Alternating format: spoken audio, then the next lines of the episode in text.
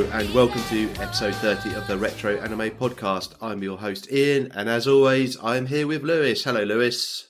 Hello, everyone. How are we?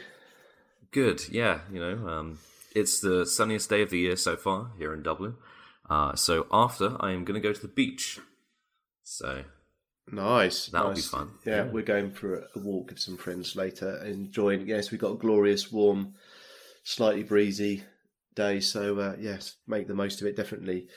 So um, you know, it's been six months since we uh, last recorded. So um, real life has uh, kind of well and truly kind of uh, scuppered a lot of uh, scheduling and, and stuff this year. So um, we're a bit behind on a lot of a lot of uh, projects and stuff. yeah, we, wanted missed our do. Mecha March, Yeah, but we might we might be able to still hit Mecha May. um, Um, yeah, so uh, yeah, so unfortunately we did we did miss Mecha March. Um, we you know we're going to do X Bomber um, and have Craig on that. So we were going to, uh, and I still desperately want to talk about X Bomber. So um, we will we will definitely get there with that. Um, yeah, so uh, yeah, we are.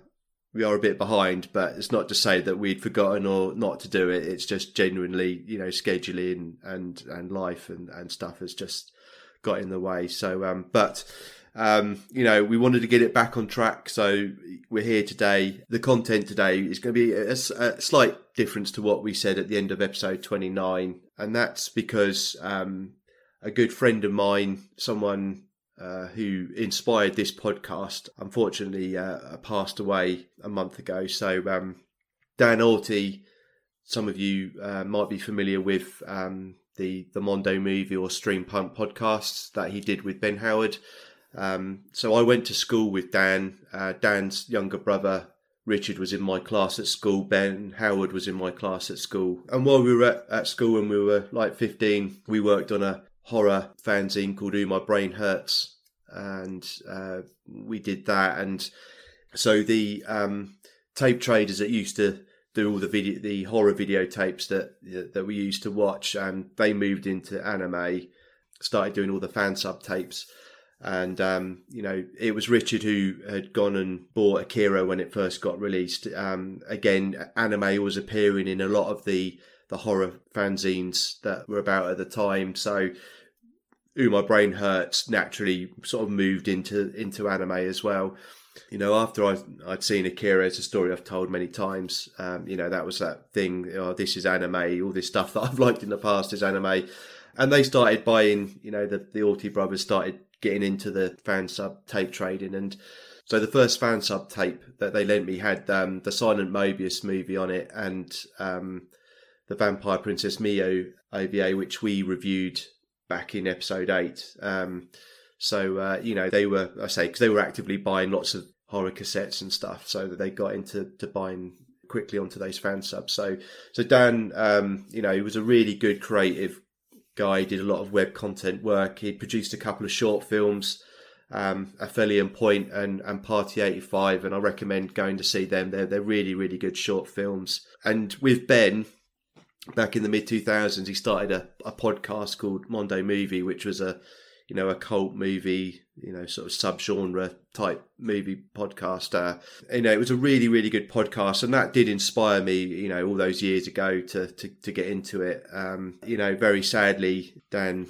was diagnosed with cancer back in um, in February, and, and six weeks later, you know, unfortunately, he passed away. So, um, you know, it's it's a a very sad thing, and uh, you know, I, I want to I want to use this episode to, to pay tribute to Dan because you know this podcast probably wouldn't have been here without you know his inspiration on Mondo Movie and and all the help he gave me actually getting the podcast started. Gave me loads of pointers and um, it'll be very very sorely missed. So uh, yeah so I want to talk about Silent Mobius because through him it was you know the first fan sub tape I saw in I'm trying to say it's I was in the fifth year at school so I think it was either very late 91 or very early 92 I saw this. So uh, so that's that's the reason why the you know we've kind of changed the content for today. So so we are going to talk about the two Silent Mobius movies. Um, the first one released in 1991 and the second one in 1992 Lewis these are your first viewings aren't they? So it's the first time you've seen them. Yes, indeed it is. So um, yeah, I've seen these a couple of times over the years. So to give a bit of background, the Silent Mobius movies are based on a manga by Kia Asamiya, which started back in 1988. It did have a sequel manga, uh, Silent Mobius QD, which started in 2013. So Kia Asamiya was a pseudonym used by Michitaka Kikuchi for his manga work. So uh, as I said, two movies came out in 91 and 92. This was followed by a 26 episode TV series in 1998 um, which I have seen as well, but it was quite a few years ago that I saw it. The first film was licensed by Streamline Pictures in the 90s, um, and then Bandai Entertainment released both the first film and second film on DVD, and they released a box set of the TV series as well, which I've got all three of those.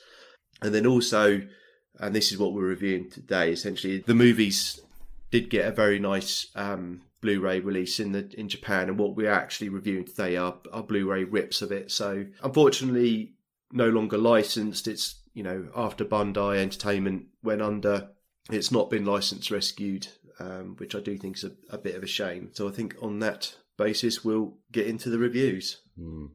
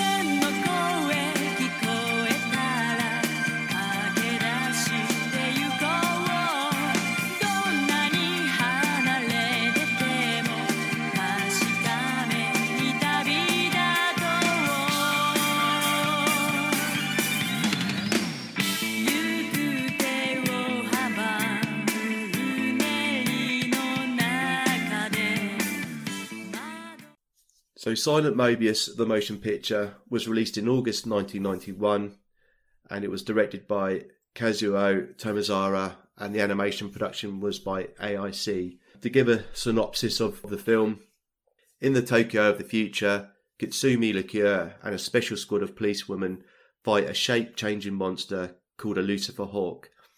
In the aftermath of the battle, Katsumi recalls how it all started in 2024, she travelled from Hawaii to Tokyo to visit her mother, Fuyuka, who was ill in hospital.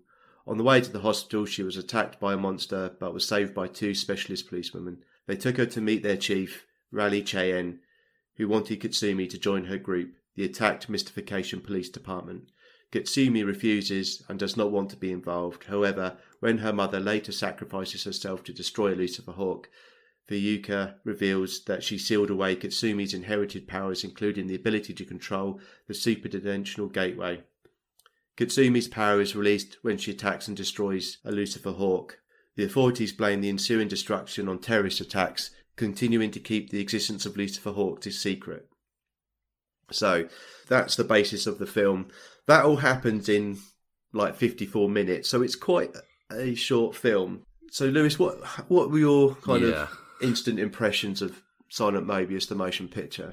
Um, I was cautiously optimistic going into it because I like you know the the design of it all as I was watching it unfold. Like mm. the the animation immediately caught my eye.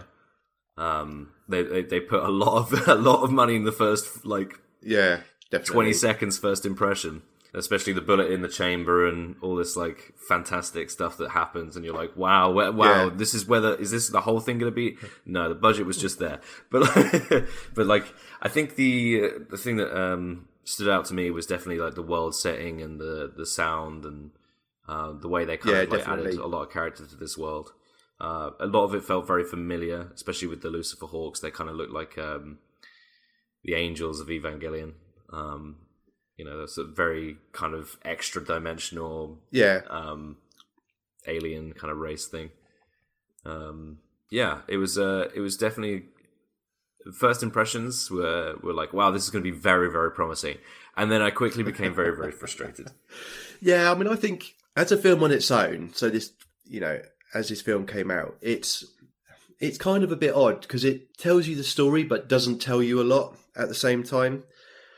Because it's got a bit of an odd structure, which I, to be honest, I actually quite yeah. like. So you start off effectively the the final battle. Effectively, you get the first kind of five minutes of it, and then the last sort of five minutes of it, and then you get Katsumi's story of how she met Rally and became a part Yeah. of the attacked mystification police department. You know, in in between, yeah, I know it's awful, isn't it? Yeah, what I mean that's name. that's English at its best, um, Yeah, it's it? such a bad so, name. uh, so I, I, I kind of quite Yeah. like that because you get this action built. So, like a lot of these things, it gets off on a really good, fast paced, you know, good action scene to get you engaged. Yeah, Um, and then it quite neatly, there is a scene where it then transitions to Katsumi coming to Japan on the plane, which I say, I think, I think the way it does that transition is quite effective. It- that could that trend. Yeah, yeah. I don't think it was that clear to me that it was a flashback because, like, um, I, I don't want to skip ahead here, but like by talking by talking about like the, where that you know that Yeah. this whole monster comes and moves towards her, and she goes, you know, and then you're like, and you're like, ah, and the whole thing after that turns out to be, um, why she recognized the monster Yeah, because it's, yeah. it's recognizing the monster that triggers that flashback. And then like, and then we don't, Yeah. and then nothing of that gets tackled for a long time. So because it's just like, oh, here's my entire story, Yeah. and then, by the way, this is the monster, yeah. and you're like, oh, oh, that's why she had a flashback. you know, it's a a lot of the stuff suffers from the from the fact Hmm. that we're just stuck in this character development loop.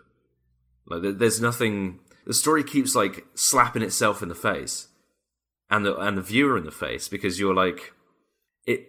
You there's stuff that, like you said, it, it's like there's some convoluted parts, and the story kind of um, is confusing, or, or would you you consider a lot of people would consider the story to be confusing. Um, and I think that's because like the story Yeah, never really yeah. happens. It just happens around this one character loop where she she she's like, oh, maybe I do have power, but wait, I hate myself, and then perpetuates. No, and like I know. that's that we never get over that hurdle, and like it like and that's it's never solved. It's never solved even in the flashback. It just cuts to her being. So we know that she gets over it, and then she starts using her power. We know that now because we saw it at the start. But like, it never really gets to that point during the entire flashback. It's just this constant like hiccup on a character development loop where she just like she's like maybe she's gonna finally accept who she is, and no, we're back to the start. That because that keeps happening, um, it's just like no one else gets any screen time because they can't resolve that one plot point. So you don't No. really understand who the uh, who these other people are who are around her. Um, because they we never get a chance to even look at their character loops or like look at their motivations. It's just everything's happening to this one completely Yeah, and I think that's awfully I unlikable think as character. a film and its runtime is indicative of this and is part of the problem. You know, Hmm. I agree. Like the other characters are just people there in name, and they're just there. They're just there. You just don't know. You don't know anything about them. Why they're there? Like nothing's tackled. yeah. And the thing is, like the only thing is you know what their function is because it's kind of spelled out to you very easily. So like Kiddy is like that, she's Yeah. super strong. Nami by her dress, you know, she's in the traditional kind of priestess Yeah. dress. I, I, I, I, I'm probably describing that wrong, but you know what it is. You know where she goes and puts the seals, the paper seals round. You know she's the spiritualist one, and then you know Lebia is just always sat behind the Yeah, computer, yeah. so she's like the intelligence. You know it's like spelled out for you. So that you you know what the purpose of those characters is is in like twenty seconds, but Yeah, then yeah. that's all you find out about them. Yeah, exactly. And it's just them. It's just them trying to influence her to breach that um, character development point and then move on with the rest of the story. Because the rest of the story could work really really well because the world building's great the animation's really nice and like high quality. I believed it, it but like you just we just Yeah. kept on getting like it, it just kept on kneecapping itself.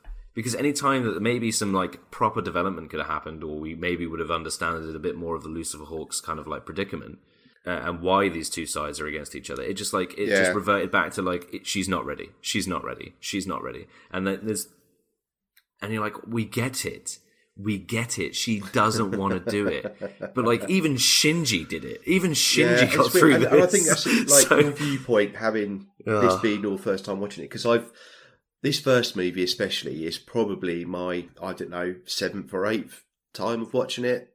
Maybe you know I watched it several times on the fan sub when Mm. Richard and Dan lent me the tape, and then I watched it a couple of times when I got the DVD, and then I, when the Blu-ray a fan sub rip of the Blu-ray came out, I watched it again, and I've watched it a couple of times for this. So I've watched it a lot, and I think, and it's interesting you say that because I think having watched it so much, and my initial view of this as well was like when I'd like h- hardly seen anything, um, because I can always remember like this like really blowing me away, Mm. yeah, like this mix of like really kind of Blade Runner esque sort of hard sci-fi, but with this really key supernatural monster element to it, and that blend of it, I'd never seen anything like it. Yeah, I at, the- at the time, and like Mm. it was just such a yeah it is beautiful uh, yeah, you know, it was just one of those things that it was like it was a real mind blowing moment because it was like, oh, this is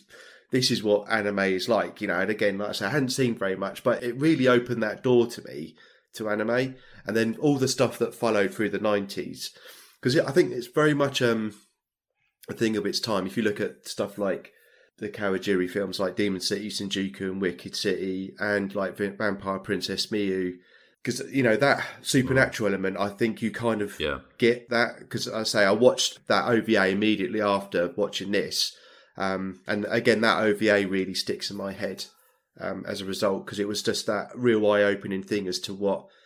Um, again, I kind of probably thought it was all a bit of sci-fi because what I'd seen before had been predominantly science fiction or space or ro- you know some of the robot stuff I saw in the early eighties. So this kind of opened up a, a complete yeah you know, different genre and world of uh, you know, aspect of anime that I hadn't appreciated or just didn't knew existed. So it was. I, I still see there's that that aspect of it to me. Um, so, but so having seen it so often, I've I I kind of overlook yeah yeah those aspects of it. But that initial impression I got, I still get. There's a couple of scenes in this.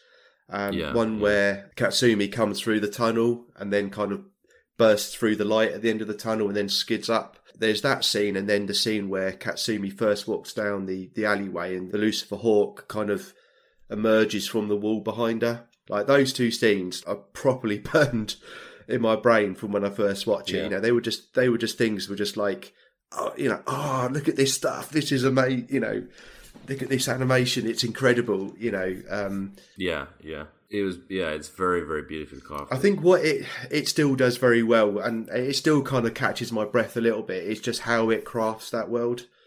Like there- there's some some beautiful panning shots of how it shows that futuristic world, Yeah. um, and like the way that the AMP craft kind of fly around it. Yeah, it's just like Yeah. there's like loads of detail it, and the animation quality is really high. Um, and like a Blu-ray rip, you know, in HD and you know in 1080p, it just looks absolutely incredible. yeah it looks fantastic So yeah, I, I find it interesting. I think you're right because I, I still go back and I, I think within the as I said within the time frame, I think the the story structure kind of works. But yeah, Katsumi is whiny um, and her reluctance to it, which and the problem is it doesn't fully expand on her overall reluctance, and you get a bit of story with her mum, and there's a bit of relevation towards the end, but you know there's a whole load more now. Whether when this re- was released, there'd been quite a few chapters of the manga released by that point. yeah So, you know, whether you'd have been a fan of the manga and gone to see this at the cinema and, you know, you'd have been a bit more clued up as to what was going on in the animated version. So maybe you didn't need that backstory. But I do think it, yeah, it's, um, it leaves a lot of holes in it. I mean, I just think it's a really good bit of sci-fi. I think the way it blends the sci-fi and supernatural bit from a visual, you know, animated point of view, I think's like just really, really good. I think if you've yeah. not seen that kind of thing before, but I think it depends where you come into it. I think if you've seen a lot of anime now, you know, I don't think it will Yeah, have that sure. kind of impact on you. yeah, these you can. I mean, you can still appreciate the craft, the the, the, the, the, the detail in the animations there, the Yeah, the um, soundscaping, the beautifully crafted kind of like landscape shots.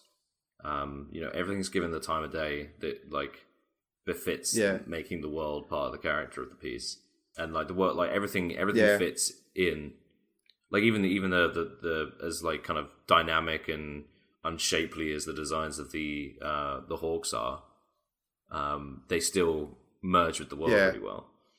yeah, yeah, definitely. The blending of Yeah. those two genres, I think, is very, very effective. I think that is um, is is really, really effective because I think you can definitely tell this is Kikuchi's pet project because if you look at the credits, you know he's like he's credited with like chief director, the storyboards, and the scripts, and and and a load of stuff. So you can see he very much wanted to create this, which I think, which is why you know aesthetically Yeah. it's very stylistic. Some of those shots with like that shot, as I said, of um, you know the Lucifer Hawk coming Yeah. from the wall. That you know the way that because it's it's quite a creepy and that you know the intensity in that action scene. 'cause like I say, that shot of Kiddy loading the gun. There's loads of bits in that, and then the final scene where Katsumi's mum she's doing the incantation to snare and and help destroy the uh, Lucifer Hawk. The way that builds up, it's really well crafted. And he was definitely trying to show something particular there, and I and I'm guessing it's probably the best bits of the manga, or you know, an element of the manga that it was like I, I want to show these bits, which is kind of what it feels like yeah, because it's quite short. Because and we'll talk about this a little bit when we talk about the second film. So we'll review the second film and then we'll kind of compare the two. So I don't kind of want to talk about it now, but you know, even as this film is, it does feel a bit of an like odd film to have just made because the post credits title card says um, this is the beginning of the story or or whatever. So there, Yeah. there is an indication at the end of the first film that there's more to come, but it doesn't kind of say what Yeah. what it is. So um, I don't know. I have really mixed feelings about this because it's you know if you take it on isolation, it's like I say, it is a bit of a fractured story, but it is visually so oh yeah, no, like as, enticing. a, as, you a- it's it's the, as an art piece and like the the way that there's such like gratuitous care in it in, in every scene, yeah. but um, you know, not mu- not as much thought was given to the story or Yeah, how to move forward. Um, yeah, because essentially it's like it's like a really really cool action scene that sets it off to be like some of the best, probably some of the best you would see of the era. Um, and then it's like, but wait, uh, and then it it basically presents to you a, a, a, the following thirty five to forty minutes. Um, is just essentially just the same character loop that you're trying Yeah. to overcome. It's just her in this beautifully crafted world in constant denial, and it never really goes anywhere. Like you, you can see, like, you you get slithers of story, but it's mostly just questions. yeah. Um, and then then it goes back to the the final scene where there's like a, a you know a a fight. Yeah. brilliant. But then that's it. You know, there's like it's it, it kind of breaks out uh, sprinting when it when it really should be just be running a marathon. Yeah, yeah. So if we go into the second film, so and talk about that, and then I think when we kind of talk about them as a pair, I think some of this stuff will come to light a bit, mm. a bit more. So um, because there's definitely stuff that we need to talk about with the context of, of the second film. So Yeah, so Silent Mobius 2 was released in July 1992 and was directed by Yasunori Ide and again was animated by AIC. So again, the synopsis for the second film, following the death of her mother fighting a Lucifer Hawk, Katsumi decides to return to Hawaii. Rally Cheyenne prevents her departure and tries to make her a member of the AMP, but Katsumi heads out on her own. Meanwhile, the Lucifer Hawk pursues Katsumi because of her ability to control the superdimensional power. The women of AMP guard and protect Katsumi while they continue trying to persuade her to join them. a young woman called Yuki Saiko befriends Katsumi, but Katsumi eschews any emotional attachments. While trying to identify Yuki, Rally discovers that she was part of a secret IPA project exploring mind control. While walking with Yuki, Katsumi comes across her mother's family house, but when she goes inside, Katsumi encounters two Lucifer Hawk who attempt to take her to Nemesis. Kiddy, Nami, and Yuki risk their lives trying to rescue her, and Katsumi realizes that she has a responsibility to the ones she cares for. Katsumi eventually uses her father's amulet to access her magical powers and destroys the remaining Lucifer Hawk. She then joins AMP. So we get into this second film Yeah. with like a very different kind of feeling, and then it's kind of story which kind of really needed to go into the first film. It's right back where we started. yeah, Yeah, it's right back where we started. When it when it, when it started, I was like, "Oh, oh we're here, we're here." Oh, okay. Yeah. this is probably some. This is the this is the closure, is it? This is the final closure. Nope, psych. We're gonna go.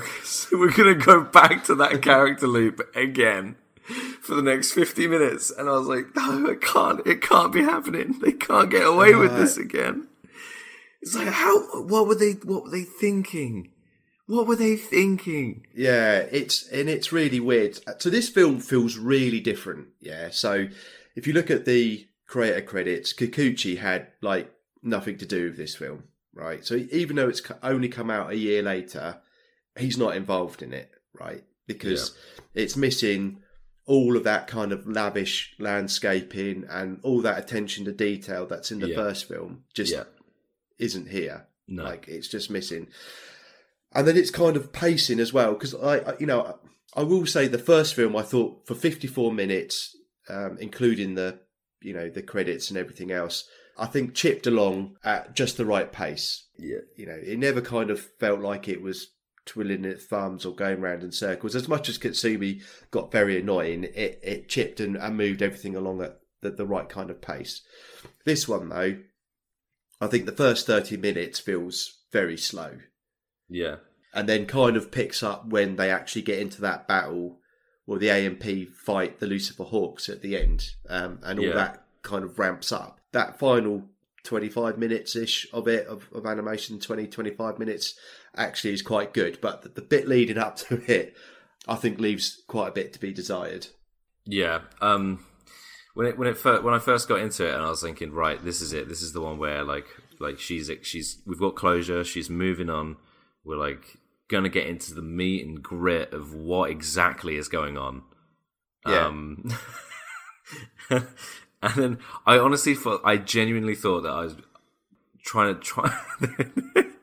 I, I honestly thought they probably got around the table, and then because I read your notes um, before um, watching the second one, and uh, and I was like, what you said about like kind of where is it? Oh, let me find it again. It's got um, oh yeah, the, the, the, you know forcing Katsumi to working with them. I was like, but that, Yeah. that can't be right because we've already got to we've already got to that point now. Yeah, I was know.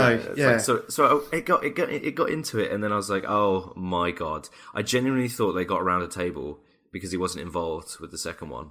Mm. Like, um, and then we're like, well, we didn't actually. You know, the first one really didn't resolve that. You know, that character. Yeah, arc. yeah. They probably like, they sat down and went, actually, we, we we never really got her over that that hurdle. Yeah, should we should we take another crack at it for fifty minutes?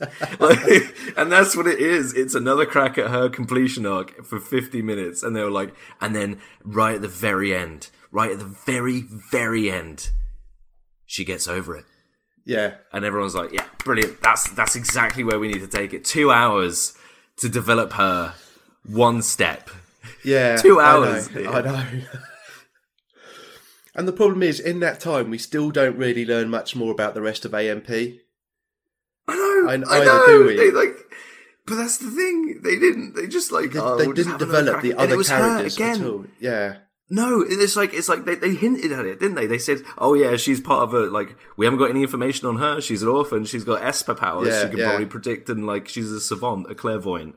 Brilliant. She's gonna fit right in with Amp once she hits her character arc stride. yeah, eh, eh. Sorry, we still need to focus on Liqueur because she can't get over her own self doubt. Oh, Nothing happens again. yeah. It's the thing is, I can remember. So when I bought the Bandai DVDs of this, because I hadn't seen the second film until I bought those DVDs, and I remember they turned up in a package from Right Stuf, and like because they were two only you know two 50 minute or two hour long films. I remember one yeah. Saturday night or whatever, you know, your mum was out, and it's like right, I'm going to watch these two films back to back. And I watched the first one, and I got into the second one expecting it to be like the first, and then it was completely different.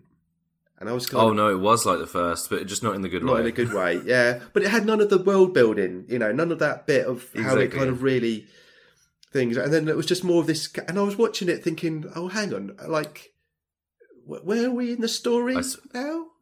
Yeah. You know, and I was like yeah. genuinely confused the first time I watched it. I was was because the problem is, but I'm convinced. Yeah, go on. No, I was just going to say, I, am convinced, like exactly what you're saying. I'm convinced they sat around and yeah, went, "What did the first yeah. one do well, and what didn't it? Do, what didn't it do well?" Yeah. Oh, it did world building great. Oh, okay. Well, we don't need to do more world building because people who watch this one have already going to see the first one. They know what they're doing. They know what they're doing. What it didn't do well is solve this character arc. Let's go at it. Yeah, go on, guys, start writing. It's really weird because the second film essentially gets into the ending of the first film. Yeah, again, it does. You know, so it kind of tells you the same conclusion twice.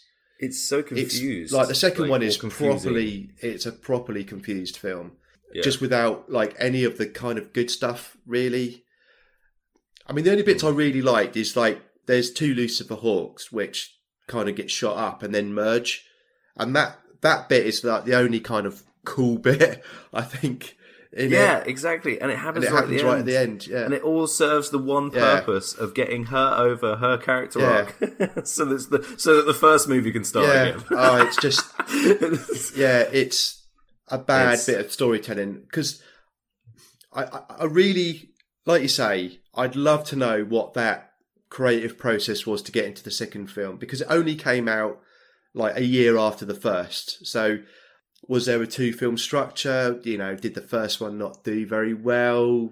I'm convinced. Yeah, I mean, I, I, I, I'm inclined to agree with you in that it was like, oh, the first one didn't do this. There was not the right reception. You know, we'll keep Kikuchi out because he's got too much control, and all he's interested in doing is is showing this cool world of his rather than telling a proper story or something.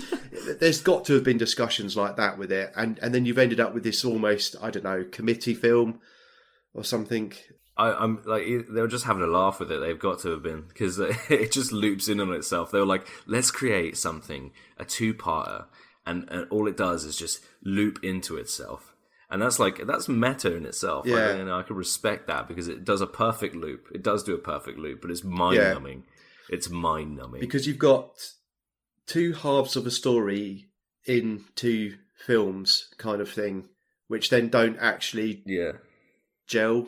That, that it, it makes them isolated pieces yeah. that like only work with each other because I'm sure the TV series has the, has the progression that you're looking for, and then suddenly like um, you know suddenly these two movies come out that loop perfectly into each other. There's just this like it's like a, it's like they're in orbit around the main series. They're just like no no we're our own thing. This is that we're a, we're a self contained little circle that we two halves of the same same coin the same. Yeah, that's right. And it's, so uh, it's weird. So the TV series is an interesting thing. So the TV series didn't come out until 1998. So six years after the second film got released, really, a 26 episode TV series came out. But where did it start? Please don't tell well, me. Well, no. So so interestingly, and we we got some questions which I think we'll talk about those questions now because getting into this, I think what we're about to talk about is kind of answer those questions. So, so our friend Alan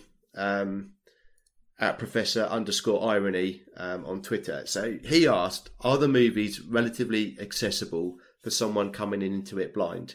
I was always kind of curious to about Silent Mobius, but my sole experience of the anime is seeing the TV series dubbed into French. And there was actually a comment to that on the because Alan posted that on the Anime UK news forums, and there was a comment from ZRDB who said, I'd normally say that you'd need to watch the TV series before watching the movies, which are more like extended regular episodes than movies. I guess you could watch the movies by themselves, but you'd be missing out on a lot of the references that assume you'd watch the TV series first. So I kind of agree with that because. But how does that make sense? because it came out six Yeah, years later. so- Yeah. So you would have never have gone into these films originally with You'd have to watch the manga first. yeah exactly. watch the manga. You'd have had to have read the manga first. Read Yeah. the manga. I know what you meant, Lewis. I know what you meant. Yeah. So yeah, so yeah. then the TV series came out later because one of the things like I didn't mention in the um in the first movie is like it has like the Grospoliner, which is like this kind of ancient Yeah. supernatural like living weapon thing, Metamorph. right? Which is like really Yeah, yeah. really cool. The scene where I mean, it just travels around like a head and then turns into this like mystical sword type thing. Like it's and it's a really cool yeah, scene. It's, it, the yeah, like the Yes. soul possessed like weapon. There's always one of them. Like Yes, sentient yes. weapons. It's very, uh, very, very good trope. I like it a lot. um, which again kind of is missing from the second film. But like Grospoliner, like has a very Mm. key bit, you know, and a regular bit in the TV series. Now the TV series does actually like expand on a lot, you know, and it's a regular episodic, the ongoing adventures and battles of the AMP against the Lucifer Hawks. And the TV series I did quite enjoy. Um, it's not a, a standout TV series, but it's good. You know, it's it's fairly decent and it's quite enjoyable. And I mean, it's you know, it's TV animation, but it kind of expands on that a lot, which I actually kind of got quite a lot out of watching the TV series. Um, I mean, whether I'd call the movies extended episodes, no, I just think they're actually just a bit of a messy narrative of what is actually a good story. Um, you know, I think like the core story of the manga and what Kikuchi was trying to do, or Asamiya was trying to do, um, actually is fundamentally very, very good. Um, it's just kind of not, it's just not been executed well within those within those films. But Hmm. the manga obviously had enough of a following and was popular enough to get a 26 episode TV series and a subsequent yeah. you know manga series as well so it's obviously i mean i always remember it i mean i i still remember like during the, the 2000s and even now you still see occasional stuff about silent mobius it's got it's certainly got that kind of uh, it's not quite cult i would say but it's got that kind of cult low level cult kind of status i think if you were into it Yeah. back then Well, I think you know you were into Yeah. anime in the 90s you definitely kind of not revere it but you'd kind of hold it up as that kind of cult status kind of thing it got talked about it with that yeah this is this cool thing Yeah, I just think I think for the uh, as a product of its time, it probably was absolutely Yeah. fantastic. I think just the, the the plot points just don't hold up to this day. Um, you know, I think I think yeah, people generally look to be surprised and delighted when with you know media that they yeah consume yeah um, and I think that would have like I think the art, the you know the art, the animation, uh, and everything else uh, of the piece back then was definitely enough to Yeah, delight and surprise and, yeah. and make it an, a, a rather large select audience very very happy. But I think you know as more and more of the media comes out, and you're like you you kind of expect the bar Yeah, gets yeah. raised, and then you kind of look back and you go, well, these rose tinted goggles do make this a, a, good piece. It's a good vintage yeah. piece. you know, there's a, it's it's timeless in a sense that it's earned its Yeah, spot on the rack.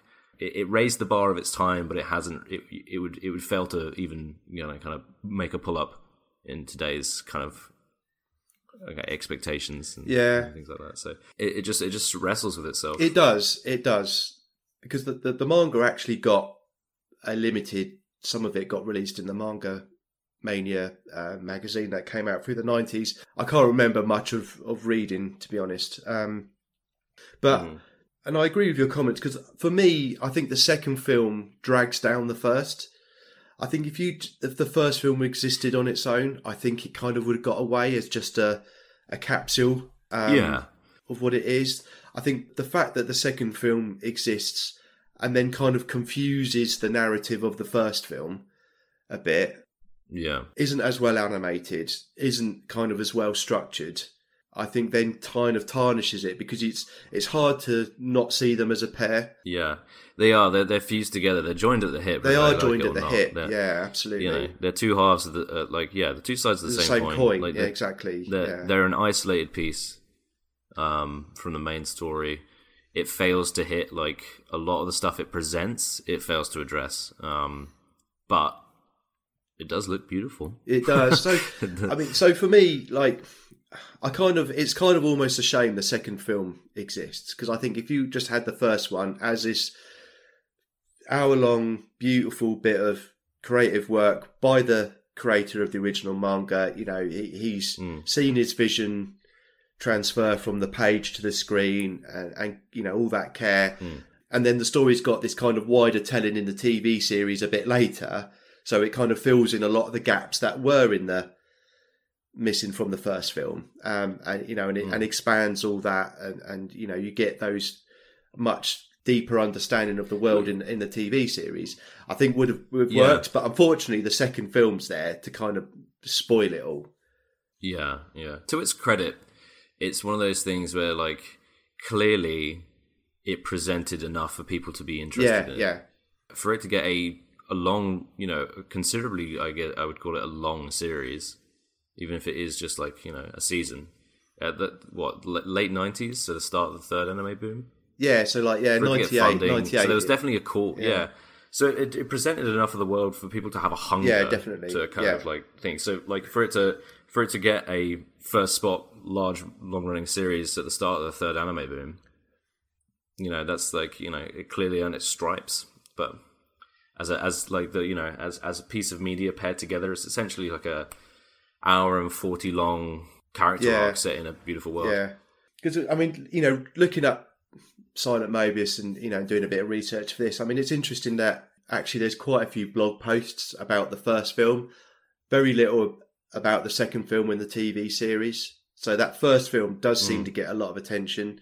You know, the the manga does seem to crop up quite a bit. So Yeah, I mean, it deserves its stripes for the opening sequence alone. uh, yeah, It's just it just can't keep the pace. It's like he knew exactly how he wanted it yeah, to be presented. yeah. he- like- I completely agree, and you know, I have got the rose tints because it was that first. You know, I watched it at the Yeah, that that- start. You know, of my sort of anime journey over thirty years ago. So there is that Yeah. kind of thing. But I do genuinely think the first film is just a really and like I just look at it in isolation. It works just as a 50 minute simple narrative with some good action scenes, Mm. some beautiful animation.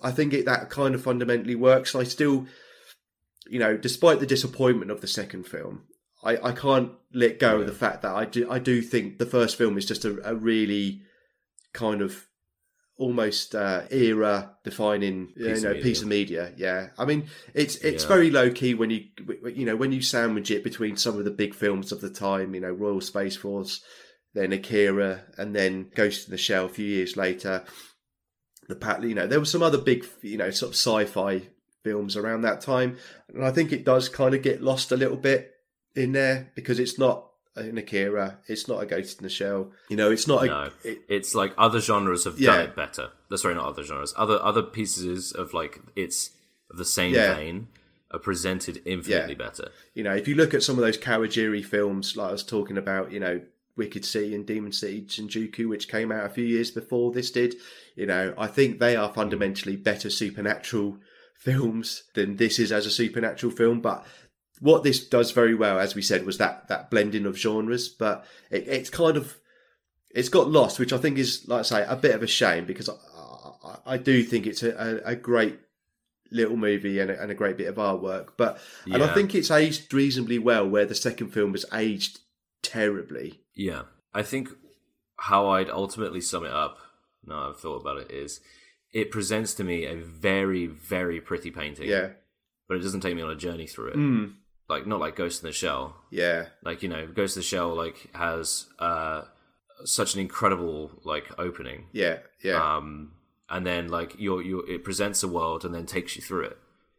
Yeah, um yeah. this one is just like it's just like it's tokyo 2024 and i'm just like i'm in between going oh wow that's really beautiful. I'm just like stuck being you know ha- having unlikable characters shoved down Yeah, my throat yeah. and i don't i don't get i don't get shown the world No. through the character's eyes i just get showed you it, the lens focuses on this one person and this one person's destiny and it never really does anything with it Like, and all these other interesting characters who are all like kind of like trying to nudge her on this journey are inconsequential. And then at the end, they go, "We really like her. We really like her. Why? Why do you like her? Because she's just treated you like shit the whole yeah, time." yeah, and that's you know like Kiddy, like all the way through doesn't like her, but then kind of warms to her when she kind of realizes her power and starts helping AMP and actually getting into the fight, you know, and says, "Oh, actually, I've got this power. I'm going to use it to help."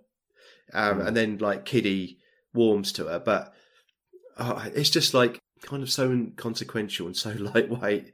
Um, Yeah, yeah. I mean, what the films needed to be was a single, you know, hundred minute film that told both parts in a single narrative, and then actually built on AMP and actually developed AMP a bit. Yeah. What would have been good, building on the AMP thing, um, what would like I think would have been more, way more impactful is like obviously she's got no reason to trust AMP, Yeah. um, and she's you know got these spiritual you know magic abilities. She's got her mum's pendant that she's wearing.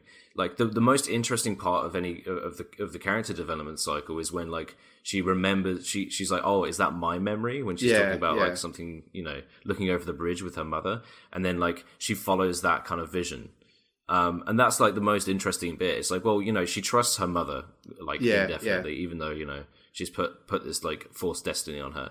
Her her character development arc could have been like rejecting the AMP because she kind of like she's like, well, you know, this is you know she's got to force the blame somewhere, um, and then like you know with visions of from her mum, like work through her trauma of the situation and get over her character arc, you know, and they could have focused on like her discovering because it would have solved plot points where there was like no, there was no address of like the magic ability or why her blood is so important. Yeah, yeah. Um, it just says, oh yeah, no, two really really powerful sorcerers. Nothing, there's no backstory there, but like if she was able to kind of discover why she is who she Yeah. is. Uh, we would get answers. She'd get her character arc, and meanwhile, we can we can have Amp dealing with like um, a, an increasingly pressurized situation because she's not ready to. Yeah, tackle it yet. yeah. So if you, if they'd have handled it as two separate stories, we could have developed AM, uh, we could have developed Amp and the people within it, and we could have developed her, and we would have been like, we understand both sides of the coin because they're under a time pressure, and she's just discovering Yeah. herself. But instead, we just have them two headbutting each other and pressed into our faces. Yes, exactly. It just doesn't yeah, I work. completely agree. Uh, yeah, you know, as as a pair, it just doesn't work, which is which is a real shame, really. So I think uh, I, would recommend the first film. You know, I you know, if we get into kind of ratings and Yeah. stuff, the first film I still genuinely really like it. I think it does a, an awful lot for me as a you know a hardcore sci-fi fan. There's a lot of stuff in there that I really like. Yeah, there's a lot to love. There is a lot to love in it, you know, and I, I I'd give it a, a you know an eight. I just do think if you're into that kind of early '90s because it's got that nice kind of AIC high quality animation. So if you if you're into the AIC stuff, um, you know all that the sci-fi stuff that they were producing through the mid to late '80s and into the early '90s, then you you will absolutely lap this up. Yeah, Um, so genuinely, like it's an eight for me. But then the second film, I don't know, it's like a four or five, really. Um, it's just, I mean, it's not terrible, but it's just not kind of good either. yeah, yeah. It's uh, you know, if you were to look at it as um, yeah, if it if it had the intro of one, it might be the better movie. Yeah, but Yeah. but but only because they actually resolve something. Um, but yeah, no, I'd I'd probably give both of them. Well, I'd give the first one uh, a seven, and I'd give the second one maybe a six. yeah, Six. okay, yeah, yeah. I mean, the first one's definitely the better of the two. So the first one I'd recommend. The second one, yeah, you find out a bit more. It, but I, I, almost say you don't have to see it. It depends whether you want Yeah. to spoil your viewing of the first film or not. Almost. I think yeah, I think I think both of them. I, I'd I'd watch them both together and just consider them a single film, um, and then be like, oh, okay. I just kind of was just taking on this like kind of really. Almost like they're trying to break the fourth wall and be like, "Yeah, get it, get it," because it loops in on itself. Isn't that? Yeah. not that amazing? And you're like, "No, it's not. It's horrible." Um, but yeah, yeah, I'd, I'd I'd put them together and watch them together, and it would be uh, it would be an hour and forty minutes of just bashing your head against uh, Liqueur's character development arc. Yeah, so you know, to Alan's question, it's like I think they are an accessible entry point. I think it tells you what you need to know. about the core Yeah. story of Silent Mobius. Um, but I would recommend the TV series because the TV series does a much better job of telling you the wider story because it's got 26 episodes to tell it in. Um, Yeah. So, yes. Mhm. A beautiful, beautiful art direction. Um, not so beautiful story. No, definitely. Definitely.「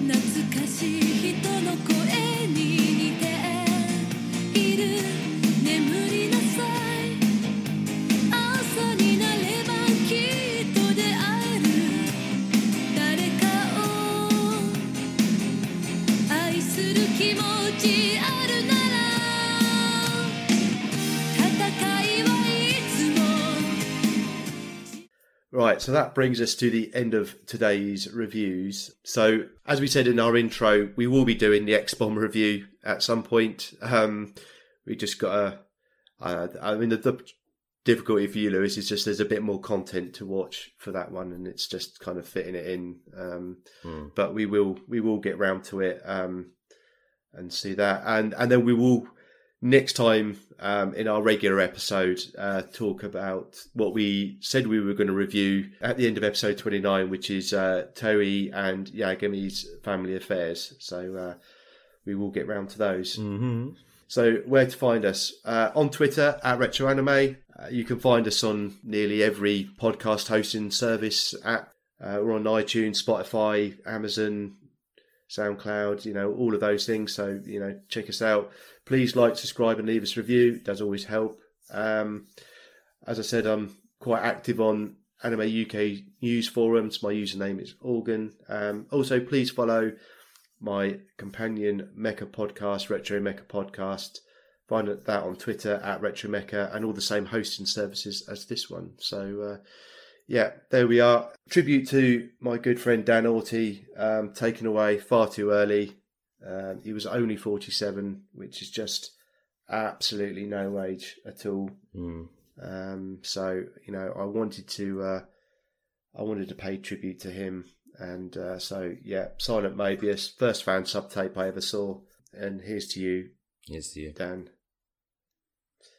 So I think it was an interesting one for you because it's quite an old thing now, and Yeah, yeah. I've seen the uh, formula you know- before. We've watched quite a few of these uh, now, Yeah. and I, I I watched Ghost in the Shell and Evangelion early on with you when I was younger. yeah, Um, so I'm very familiar with the kind of like the tropes in the world, the way the worlds are yeah, presented. yeah, and it does do it in a, you know it does do it in a, in a quite a unique way. There's like um, mm, uh, you know the shapes and landscape shots and everything else that are, are presented for like Yeah, modern yeah, like post futuristic Tokyo are, are, are beautiful. Yeah. Um, and they are they are unique to this piece. So yeah, uh, definitely see it for the art, if nothing else. yeah, definitely. Fantastic. Right. So, on that note, we'll wrap up and close the podcast there. So, Yeah. until next time, Lewis. Until next time, it's good to be back, and I will see you guys in another six months. No, I'm just kidding. It'll be soon. It'll be soon. it definitely won't be six months. All right, bye for now. definitely not. Yeah. Yeah. Bye, buddy.